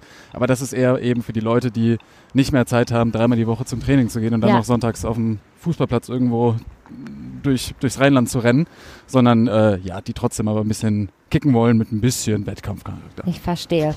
Ähm, das heißt, du hast dann durchaus auch ja eine Mannschaft und auch ähm, Genau. wahrscheinlich viele Menschen da um dich herum. Wenn ihr jetzt was zu feiern habt, geht ihr dann auch manchmal essen? Ja, tatsächlich. Also Weihnachtsfeier ist ja immer da so ein gutes Stichwort. Das ist jetzt äh, schwierig mit 20 Leuten auf einmal, aber ähm, klar, unter uns, also man hat auch so einen kleinen Kreis, wo man Mhm. immer mal wieder in ein Restaurant geht und ich glaube, ich weiß schon, worauf du hinaus willst. ähm, es ist ja tatsächlich so, dass hier in der Stadt vor allem die asiatische Küche groß vertreten ist. Und was jetzt ein bisschen neu ist oder auf jeden Fall immer größer wird, sind so ja, fast Erlebnisgastronomien. Also, dass man sich irgendwie sein Essen selber an der Theke holt und das dann ja selber zusammenstellt, dann selber irgendwie anbrät, Absolut. mit einem Tisch geht und so. Hast du schon sowas gemacht mal? Ja, tatsächlich habe ich mich vor Weihnachten äh, erst zum Korean Barbecue Mhm. äh, verabredet gehabt mit ein paar Freunden. Und wiederum eine Woche davor waren wir beim Hotpot essen, Mhm. was auch eine super coole Sache ist. Also das ist quasi Fondue auf Chinesisch. Mhm. Aber ja, wie du sagst, ähm, diese Erlebnisgastronomie ist zwar eine coole Sache, aber schon irgendwie witzig, dass man dafür zahlt, um dann sein Essen eigentlich nochmal selber zuzubereiten, oder? Ja, ne? Das ist schon auch. Raffinierte Ja, ist, Geschäftsidee. genau. Ist, ist ein Ding. Ähm, ja, äh, dass es äh, das irgendwie jetzt hier immer mehr gibt, ist natürlich auch nicht unentdeckt geblieben unserer lieben Kollegin Laura Wagener, die ähm, sowohl getestet hat, wie das alles so funktioniert, als auch sich äh, mit ja, Betreiberinnen und Betreibern und GastroexpertInnen darüber unterhalten hat. Und das ähm, erzählt sie uns jetzt allen. Liebe Laura, eine ähm, Premiere für dich im Podcast. Ja, Ich äh, freue mich umso mehr, dass ich diese Premiere begleiten darf und äh, dass du heute mit mir sprichst über ähm, naja, ich möchte es nennen, die, den neuen Zweig der Erlebnisgastronomie, der sich ein wenig hier in der Stadt auftut. Wir haben ja mit äh, Little Tokyo um die Immermannstraße herum ähm, ein, ja, überregional bekanntes Viertel, möchte ich behaupten, äh, wo natürlich Ramen, Sushi, ähm, andere ja, Spezialitäten der asiatischen Küche, der japanischen Küche, der chinesischen, koreanischen, vietnamesischen Küche sich irgendwie gut essen lässt. Ähm, und da hat das schon alles ein bisschen Tradition und ist etabliert. Jetzt gibt es auch an anderen Orten in der Stadt, äh, seit neuestem möchte ich sagen, verschiedene Lokalitäten, wo man nicht nur die asiatische Küche äh, sich reinschaufeln kann, sondern das auch in, ja, in fast ähm, ja, besonderer Manier. Man kann beim Essen hier ordentlich was erleben. Was bedeutet Erlebnisrestaurant in diesem Falle? Ja, du hast ja schon angekündigt, ähm, Little Tokyo ist ein sehr bekanntes ähm, japanisches, also vor allen Dingen japanisch geprägtes Ausgeviertel hier in der Düsseldorfer Innenstadt. Und wir haben gemerkt, dass es immer mehr asiatische Restaurants gibt, die mit äh, sehr besonderen Konzepten eröffnen. Erlebnisgastronomie, das bedeutet für uns oder haben wir im Laufe dieser Recherche gemerkt, ähm, das bedeutet, dass sich die Konzepte nicht nur auf das Essen an sich fokussieren, sondern generell so diesen ganzen Restaurantbesuch versuchen, anders und besonders und aufregend vielleicht auch ein wenig zu gestalten. Gerade so dass die Gemeinsamkeit, also das gemeinsame, ähm, der gemeinsame Restaurantbesuch mit Freunden, ähm, der Familie steht im Vordergrund und eben dieses Erlebnis. Sprich, diese Restaurants sind sehr gut für Gruppenbesuche geeignet. Ähm, da gibt es zum Beispiel Hotpot-Lokale, in denen man so einen heißen Pot, Pot mit äh, Brühe an den Tisch bekommt, sich selbst Spieße aussucht und die darin gart, also eine Art Fondue. Mhm. Oder vielleicht auch so eine Art Raclette-Konzept bei ähm, einem Restaurant, über das wir bestimmt gleich auch noch sprechen werden. Und ähm, außerdem spielen diese Restaurants mit äh, unterschiedlichen Geschmäckern, teils ungewöhnlichen Zutaten, die man vielleicht auch noch nicht aus seinem typischen Go-to ähm, mhm. asiatischen Restaurant, zu dem man sonst so geht, ähm, kennt. Und ähm, ja, da vielleicht auch so ein bisschen Offenheit verlangen, ähm, was manche Zutaten und manche Gerichte angeht. Ja, äh, das klingt sehr, sehr, sehr spannend und vor allem auch sehr gut. Ich habe jetzt schon wieder Hunger, also wir müssen irgendwie mal aufhören, in diesem Podcast über, über äh, Essen zu sprechen, weil dann äh, ja, meldet sich mein Magen. Also wenn ihr das im Hintergrund hört, das ist kein äh, Motorrad, was hier irgendwie vorbeifährt, sondern mein knurrender Magen. Ähm, Du hast ja schon gesagt, also jetzt Fondue und Raclette sind jetzt ja nicht äh, irgendwelche Begriffe oder Vokabeln, die mir als allererstes einfallen, wenn ich an die asiatische Küche denke. Ähm, genau. Natürlich hat es trotzdem da auch sehr große äh, Tradition und eine lange Geschichte. Ähm, Genau, zum Beispiel Hotpot, also das steckt ja schon im Namen. Genau, und zwar hatten wir da ein äh, Restaurant gefunden, ich glaube, unter anderem auf TikTok ähm, gab es da mhm. einige Beitra Beiträge zu. Ähm, ist ja immer gut, wenn man neue Gastro-Sachen finden möchte, auf TikTok ein, ein wenig zu recherchieren. Ähm, und zwar ist das das Malu Bian Bian. Das ist in Stockholm, also gar nicht so weit entfernt auch vom Flughafen. Ah. Und ähm, genau, dort gibt es ähm, Hotpot. Das ganze Lokal ist aufgezogen bzw. designt wie eine chinesische Markthalle, dem zumindest ein wenig nachempfunden. Das heißt, da kommt auch nochmal dieser Erlebnisfaktor rein, dass das ganze Ambiente auch noch dazu beitragen soll. Nicht nur das Essen und nicht nur diese Gemeinsamkeit. Also da kommen sehr viele Aspekte, sehr viele Faktoren, die in dieses Erlebnis mit hineinspielen spielen. Mhm. Und genau, beim Hotpot, ähm, da, das ist, da ist es typisch, dass man an einem Tisch sitzt, ähm, zum Beispiel zu viert oder manchmal auch in größeren Gruppen. Ähm, man bekommt einen Topf an den Tisch serviert, ähm, bei dem man sich vorher zwei verschiedene Brühen aussuchen kann. Das heißt, der ist so zweigeteilt.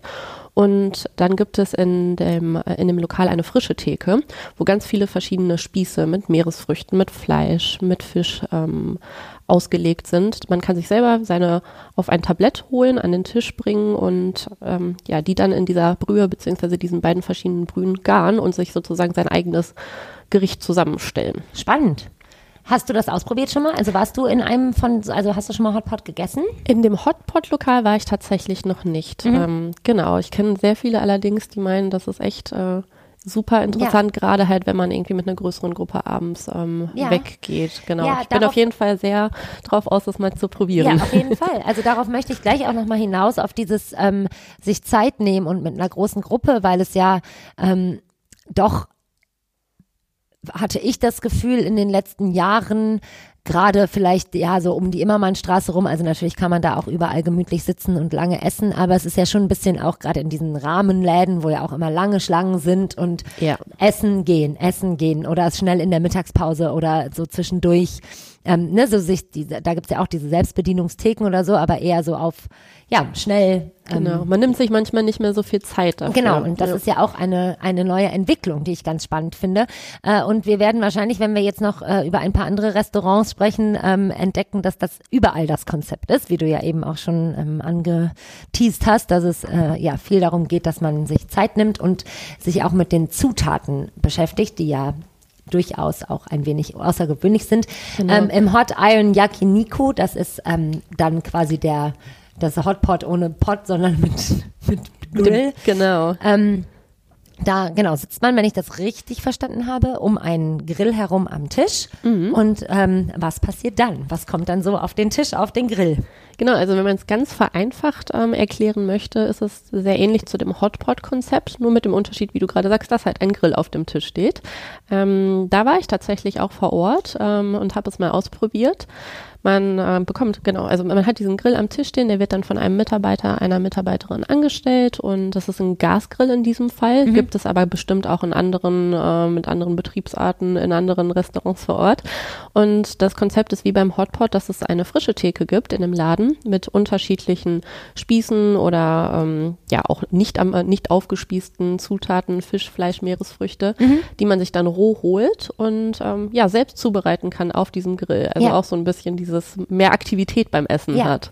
Jetzt steht hier in dem Stück, äh, was du dazu geschrieben hast, äh, man kann sich ganze Tintenfische auf den Grill hauen, zerkleinerten Saumagen, irgendwie, also Gambas schmiert da ja fast, äh, was das Besondere angeht, schon wieder ein bisschen ab. Also Gambas äh, sind ja jetzt nicht ähm, völlig außergewöhnlich und natürlich auch ähm, ja Fleisch und und anderen Fisch und Jakobsmuscheln und so ist auch ein bisschen die Idee, dass man sozusagen durch dieses ähm, sehr viel anbieten und darunter so ein paar außergewöhnliche Sachen mischen, vielleicht äh, die Besucherinnen und Besucher äh, äh, dazu anregen möchte, auch mal die äh, sogenannte gerne zitierte Comfort Zone zu verlassen. Ähm, also ne, wenn ich dann denke, ich stehe da mit meiner mit meinem Teller vor dieser Theke und sage, ja, ich hätte gern ein Stück, weiß ich nicht, Rindersteak und vielleicht ein bisschen Edamame und dann ähm, sagt der Mensch hinter der Theke, ja, wie wär's mit ein bisschen Saumagen, dass ich dann eher sage, ja, warum nicht? Also Da steht tatsächlich noch nicht mal ein Mensch hinter der Theke, sondern ich, das ist ein bisschen wie eine Kühltheke in einem Supermarkt. Also so, wenn, wenn man es ganz platt macht. Ähm, also man steht wirklich davor und kann sich selber alles aussuchen. Man wird auch nirgendwo hingedrängt. Ähm, ja, tatsächlich verlässt man die Comfortzone. Ich muss sagen, ich würde mich als einen sehr ähm, sehr offenen, äh, eine sehr offene ähm, Restaurantbesucherin ähm, bezeichnen. ich esse wirklich alles. Ich esse omnivor, ähm, esse auch gerne äh, Meeresfrüchte und verschiedene Fische, probiere gerne Neues aus. Aber selbst ich kam aus meiner Komfortzone raus, als ich vor diesem Regal stand und so ganze Tintenfische dort gesehen habe. Was für mich vor allen Dingen ein wenig ähm, der erste Gedanke war, kriege ich da überhaupt den richtigen Garpunkt hin? ich verstehe. Vor allen Dingen dann auch noch auf einem Grill Ja. der ja auch eine gewisse Hitze mitbringt und den ich nicht so gut temperieren kann. Ähm, das war auf jeden Fall was, was man im Laufe des Abends gelernt hat. Und also würdest du sagen, du hast äh, deine Ausbildung zur Grillmeisterin ähm, erfolgreich abgeschlossen an diesem Abend und hast den Tintenfisch gut hinbekommen? Ähm, ich habe die Jakobsmuscheln auf jeden Fall sehr gut hinbekommen. Sehr schön. Und ähm, wie gesagt, auch bei, du meintest ja auch schon, die Gambas, die fallen da fast schon so ein bisschen ab. Die sind ja fast schon ähm, alltäglich in Ja. unserem äh, in, in unseren Essgewohnheiten.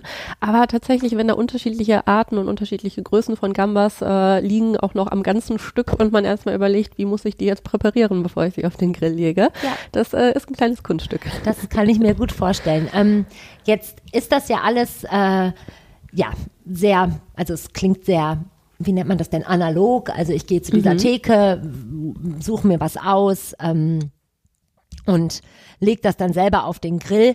Ähm, ich habe den Eindruck gewonnen beim Lesen des Stückes und auch aus Erzählungen, also ich selber war noch nie in einem von diesen äh, Restaurants, was sich äh, sehr, sehr bald ändern wird. Je äh, länger wir darüber sprechen, desto sicherer bin ich mir da. Ähm, ich habe auch von äh, Robotern gehört, die rumfahren und Getränke bringen und äh, iPads oder anderen Tablets, mit denen man Sachen bestellen kann per App und so. Also trifft da die äh, Tradition auf die Zukunft sozusagen. Ähm. Ja, schon ein wenig. Zumal ähm, gerade auch diese Hotpot oder Hot Iron Konzepte zwar für uns jetzt gerade als Restaurantkonzepte in Düsseldorf neu sind, aber eigentlich was sehr Traditionelles in den unterschiedlichen Kulturen mhm. sind. Und ähm, genau, und jetzt einfach nur auf sehr, sehr auf Anklang treffen bei den Restaurantbesuchern. Und äh, ja, da, da, trifft auf jeden Fall digital auf analoge mhm. Welt. Ähm, in dem Hot Iron Yakiniku fährt tatsächlich ein Roboter durch die Gegend und bringt an den Tisch dann Beilagen, die man nicht durch die frische Theke bekommt, sondern die man im ähm, Normalfall ähm, durch den QR-Code, den man mit dem Handy am Platz scannt, sich an den Tisch liefern lassen mhm. kann. Und entweder macht das dann ein Mitarbeiter oder eine Mitarbeiterin oder halt ein kleiner Roboter. also allein deswegen würde ich da schon wirklich gerne mal ähm, hin. Ja, das ist ein Erlebnis. Ähm, genau, es gibt ja äh, noch, noch andere Konzepte, darüber sprechen wir gleich, aber wenn wir jetzt gerade da sind, das ist ja schon, ähm, ja, klingt nach sehr reichhaltig auf jeden Fall. Ähm, mit wie viel schlägt so ein Restaurantbesuch dann zu Buche? Beziehungsweise kann man das überhaupt so gut einzeln abrechnen oder gibt es dann auch irgendwie so Paketpreise und man sagt, okay, ich nehme halt die große Grillplatte und dann darf ich mir vier Sachen aussuchen? Also wie, wie, wie ist da irgendwie die Idee? Total unterschiedlich. Im, in dem Hot Iron Laden, ähm, das ist tatsächlich ein ähm, All-You-Can-Eat-Konzept. Man zahlt knapp 36 Euro in dem Fall. Mhm. Und was ich ganz interessant fand, das kannte ich auch noch nicht von anderen All-You-Can-Eat-Läden, dass dort auch der Großteil der Getränkekarte tatsächlich mit drin ist. Ah, ja. Ich glaube, ich hatte an dem Abend, als ich dort war, drei Zitroneneistee. Mhm. und es hat mich nicht, ich hatte, man musste keinen Aufpreis zahlen. Also ja. sehr praktisch natürlich auch. Und man kommt da schon auf seine Kosten, je nachdem aber auch, wie viel man von dem Essen tatsächlich ausprobiert. Mhm. Viele der Beilagen, die man sich ähm, über die App, beziehungsweise über den QR-Code, nicht die App, bestellen kann, sind auch ähm, in dem Preis inbegriffen. Und es gibt einige wen wenige Desserts, beziehungsweise zwei oder drei Getränke, die dann noch extra hinzukommen. Ich verstehe. Gibt es auch Desserts, die man auf den äh, Grill hauen kann? Also kann man sich da so da eine... ich keine gesehen. So eine, der hätte ja sein können, so eine Ananas oder so, kann ich mir schon Banane. ganz gut vorher, oder eine Banane. Ähm, Jetzt hast du ja eben schon das Interieur ähm, von dem Hot Pot Laden äh, beschrieben, dass es ein bisschen aussieht wie in einer Markthalle. Ähm, ich stelle mir das bei dem Hot Iron Ding so ähnlich vor, also dass es auch sehr belebt ist. Es ist ja auch sehr futuristisch gehalten. Ach tatsächlich? Mhm, um das äh, um sich auch ein bisschen das Ganze von einem Roboter aufzugreifen oder andersrum. Mhm. Genau, also es hängen Zahnräder an der Wand. Das ist alles so ein wenig mit Neonlicht ähm, mhm. ähm, beleuchtet. Und äh, ja, also ganz anderes. Also es sind total unterschiedliche Gestaltungsmöglichkeiten mhm. äh, dabei. Und ich stelle mir vor, dass es ähm, ja, laut ist und bewegt und man spricht beim Essen und es brutzelt und so. Jetzt habe ich ähm, ja einige Eigenarten, aber eine ist, dass ich das gar nicht so gerne mag, wenn ich äh, nach irgendwas rieche. Also wenn ich zum Beispiel, ja, nach Essen rieche, wenn mhm. ich irgendwo bin und da wird gebraten oder so, da bin ich immer schon so, ich muss gleich mich irgendwie eine Stunde lüften oder so. Das ist mein ganz persönliches Ding. Also das ist äh, everyone do you. Aber ähm, wie, wie ist das da? Also ist das dann besonders klimatisiert oder hat man schon das Gefühl, dass, dass es so ein bisschen stickig wird nach einer Zeit? Stelle ich mir halt vor, wenn da, ich weiß nicht, wie viele Tische sind da, 20, 30 Tische und dann. Hm, das kommt bestimmt ungefähr hin. Ähm, stickig, als stickig habe ich es äh, jetzt spezifisch in diesem Laden nicht empfunden, was aber auch daran liegen mag, dass über dem Großteil der Tische eine Abzugshaube hängt, mhm. die dann auch wieder ein bisschen wie so ein Rohr in einem mhm. äh, in einer Industriehalle aussieht, äh, von oben herab, im ersten Moment gar nicht so sehr auffällt und die so ein bisschen den Dampf äh, des Grills schon abfangen soll. Ja, also weil das war tatsächlich was, was mir so ein bisschen, ja, auf der, nicht auf der Seele lag, das wäre zu groß gesagt, aber wo ich auch drüber nachgedacht habe. Ne? Ähm, genau, wir haben äh, die chinesisch, äh, chinesische Markthalle, wir haben das futuristisch angehauchte ähm, Grillrestaurant und dann gibt es noch, ähm, als drittes in deinem Stück kommt vor das Greenlight District, ähm, ein chinesisches Restaurant, was nämlich äh, sich nochmal ganz anders liest. In zwei Räumen äh, werden da verschiedene Menüs angeboten. Irgendwie schon Green Line District, äh, ja, eigentlich mit einer anderen Farbe, aber äh, da, da schwebt ja schon so eine gewisse Stimmung drüber. Ähm, was gibt es da Besonderes? Was ist da die Idee und das Konzept? Genau, das Greenlight District ist tatsächlich der einzige der drei Läden, ähm, die also der einzige Laden, der tatsächlich im Japanviertel auch liegt, an der mhm. Klosterstraße nämlich. Seit 2021, meine ich, gebe, gebe es das Restaurant. Und wie du schon sagtest, da gibt es zwei Räume, einmal den Red Room und einmal den äh, White Room, was ja schon einiges sagt. Mhm. Im Red Room ist tatsächlich ähm, das Licht sehr gedimmt, also die Restaurantgäste essen fast im Halbdunkeln und an den Wänden hängen rote Neonröhren. Ähm, zum Beispiel chinesische Schriftzeichen.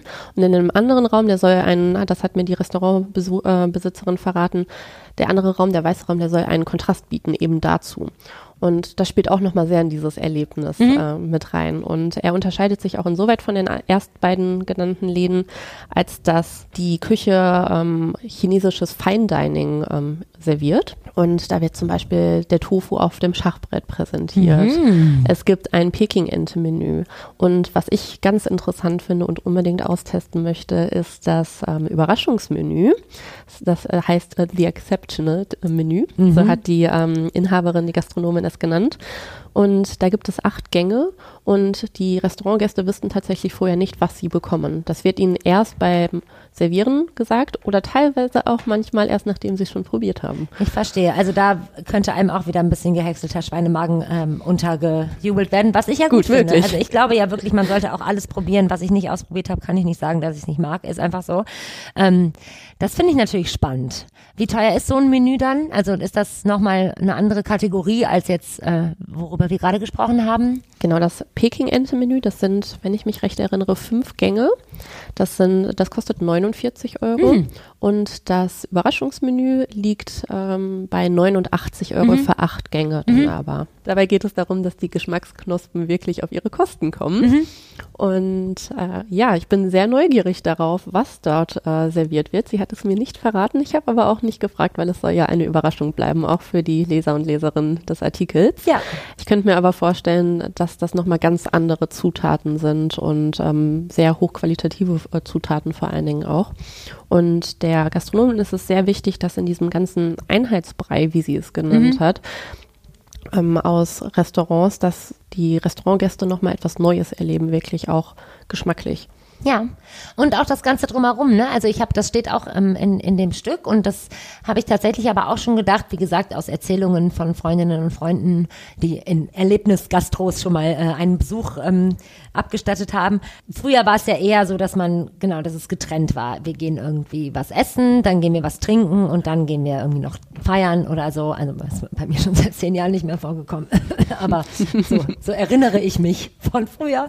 Ähm, und ich finde schon, dass diese, diese Tendenz, dass das alles sich an einem Ort abspielt, das gibt's ja auch mit anderen Küchen. Also es gibt ja auch griechische Restaurants, wo dann am Ende irgendwie die Tische zur Seite geräumt werden. Es gibt italienische Restaurants und äh, genau, also das ist ja jetzt nicht ganz, ganz, ganz neu, aber ich finde, dass es auf diesem Sektor schon ein wenig eine Innovation ist, dass man ähm, ja auch asiatisches Essen quasi als ganz, ganz abendfüllendes äh, Ding erleben kann. Ist das so? Also habe ich da das richtige Gefühl? Genau, da habe ich tatsächlich auch mit einem Gastroexperten zugesprochen und ihn mal gefragt, wo er, was er glaubt, woher dieser Trend zur Erlebnisgastronomie mhm. hin ähm, denn kommt. Und er hat eben jenes gesagt, nämlich, dass dieses Barhopping, sage ich jetzt mal, oder generell dieses Hopping von lokal zu lokal, was du gerade beschreibst, einfach ja, dass das viele Menschen einfach gar nicht mehr wollen. Vielleicht ist es ihnen zu aufwendig, auch zu lästig. Es bedarf ja auch sehr viel Planung. Das Gerade stimmt. auch, wenn du ähm, ja, wenn du oft warten musst vor Lokalen oder Reservierungen machen musst und dann so einen Zeitplan abends hast, das ist ja auch sehr unentspannt. Und er sagte, tatsächlich wünschen es sich sehr viele Menschen einfach, dass es einen Laden gibt, der ihnen alles bietet, bei dem sie mehrere Stunden verweilen können, was sich ja auch durchaus für den Laden, also ja. für das Lokal auszahlen kann, wenn die Gäste wirklich vier, fünf Stunden dort verbringen.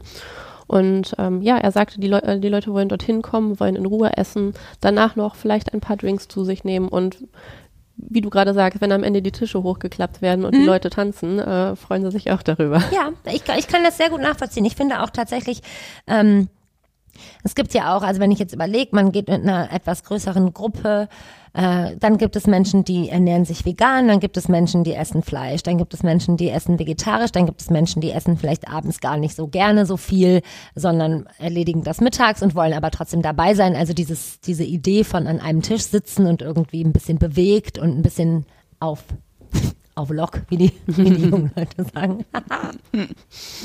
ähm, da irgendwie einen Abend verbringen zu können, das, das kann ich gut nachvollziehen, dass das ähm, ja auch nochmal ein bisschen zeitgemäßer ist als vielleicht noch, wie wir vorhin hatten, dieses, äh, ich gehe irgendwo hin, ich esse und auch nur für diese Zeit habe ich den Tisch und dann räume ich schnell wieder und schaufel so ein bisschen rein, um quasi, ne, also es ist ja ein anderes Konzept einfach. Das hat sich ja gerade auch in der Corona-Zeit sehr Ja. etabliert, dass wir ein bisschen mehr noch auf diese, ja, diese Verweildauern geachtet haben und es dann wirklich hieß, okay, 19 Uhr habt ihr den Tisch, um Ja. 21 Uhr seid ihr raus, eben damit die Restaurants genug Gäste noch aufnehmen Ja. können. Das hat sich danach so ein bisschen festgesetzt, fand ich, oder finde ich auch immer Ja. noch. Und ähm, ja, umso schöner, wenn es ähm, Konzepte gibt, wo es halt anders funktioniert. Ja, das finde ich auch. Ähm, Gibt es so eine Idee, ob das jetzt, äh, also ist das jetzt der das neue Ding? Also wird es jetzt überall Erlebnisgastro geben? Also auch wenn ich jetzt irgendwie nur ein Stück Kuchen essen möchte, muss ich dann mit einem Roboter kommunizieren und mir den selber aus verschiedenen Zutaten zusammenstellen, was ich machen würde. Also kein, also ne, hier möchte ich ja nichts sagen, aber oder ist das ähm, gerade so ein bisschen, also genau. Ich glaube, Trends sind sehr schnelllebig. Mm, Ich glaube aber, dass das nicht unbedingt nur ein Trend ist, sondern ich glaube schon, dass sehr viele, oder ich könnte mir sehr gut vorstellen, dass sehr viele Restaurants das so ein bisschen aufgreifen und versuchen, wieder den Leuten etwas mehr zu bieten. Der Gastroexperte Markus Eirund, mit dem ich gesprochen habe, sagt auch, die Leute fordern das auch wirklich. Die Restaurants müssen das auch bieten, damit sie überhaupt eine Chance haben. Ich meine, wir leben in Zeiten der Inflation und gestiegener Preise und in den letzten Jahren gab es sehr viele Burger- und äh, Dönerläden, die alle mit einem sehr ähnlichen Konzept, einem sehr ähnlichen Produkt eröffnet haben. Und das kam sehr gut an. Und denen wurde die, der Laden eingerannt. Auf jeden Fall. Aber irgendwann haben die Leute da auch keine Lust mehr drauf und wollen wieder was Neues und brauchen wieder was Neues, Neues. Und ähm, ja, ich glaube gerade, dass diese Erlebnisgastronomie das bieten kann. Ja. Hast du das Gefühl, dass es auch ganz besonders hier funktioniert, weil wir diese, diesen, diese Verbindung zu asiatischem Essen durch, durch Little Tokyo, durch die ganzen äh, Menschen aus Japan, die hier leben und auch natürlich aus anderen Ländern und, aber genau, also dass das eh schon ein, ein etwas geebneterer Weg ist, also dass das hier auch gut funktioniert, weil es einfach Ich denke schon, dass äh, Düsseldorf generell eine sehr ja, diverse Gastroszene hat und sehr viele unterschiedliche Kulturen, die ähm, mit unterschiedlichsten Konzepten hier ihre, ihre Gäste bedienen und ähm, ja, ihnen verschiedenes Essen servieren. Und ich glaube, dass das gerade in Düsseldorf, dass da schon so eine, diese rheinische Offenheit irgendwo da ist und besonders auch für asiatische Konzepte, dass das hier einfach gut ankommt. Wer weiß, ob das in anderen Städten genauso funktionieren würde. Ich weiß es nicht, man, da kann ich nur drüber spekulieren. Aber ich denke schon, dass die äh, Düsseldorfer das echt sehr gerne mögen. Das denke ich auch. Was für ein schöner Abschluss. Ähm, vielen Dank, dass du mich aufgeklärt hast über Erlebnisgastronomien und äh, was es da alles Neues gibt. Ähm, ja, ich hole mir jetzt was zu essen. Ich weiß nicht, wie es mit dir ist. Und ähm, bis zum nächsten Mal. Danke dir. Jetzt habe ich noch für euch das Wetter vom Wetterstruxi. Jetzt haben wir seit wirklich langer, langer Zeit mal wieder so richtig schöne Wettertage bekommen mit Sonne pur. Und nun ist das auch schon wieder vorbei. Grüße euch damit ganz herzlich zum Wochenendwetter. Naja, das einzig Positive daran ist ja, dass die Nächte nicht mehr so ganz deutlich auskühlen. Von, ja, Tiefstemperaturen in Richtung minus 6 bis minus 9 Grad. Sondern dann haben wir halt Tiefstwerte von ungefähr 0 bis plus 2 Grad. Aber naja, ist das dann so viel schöner? Ich weiß es nicht so richtig. Denn äh, wir gucken mal auf das Wochenendwetter und der Freitag bringt uns sehr viele Wolken, da wird die Sonne kaum durchkommen. Anfangs kann auch ein bisschen Nebel dabei sein und die Temperaturen liegen im Groben bei 0 bis 2 Grad. Der Samstag ähnlich, es sind viele Wolken unterwegs. Es kann sein, dass die Sonne so gerade in den Vormittagsstunden mal so kurz durchschimmert, aber ansonsten bleibt es weitestgehend bedeckt bei 0 bis 3 Grad. Und der Sonntag bringt uns aller Voraussicht nach ein bisschen Regen, gerade so in der zweiten Tageshälfte beziehungsweise in der Nacht zum Montag ist das dann möglich.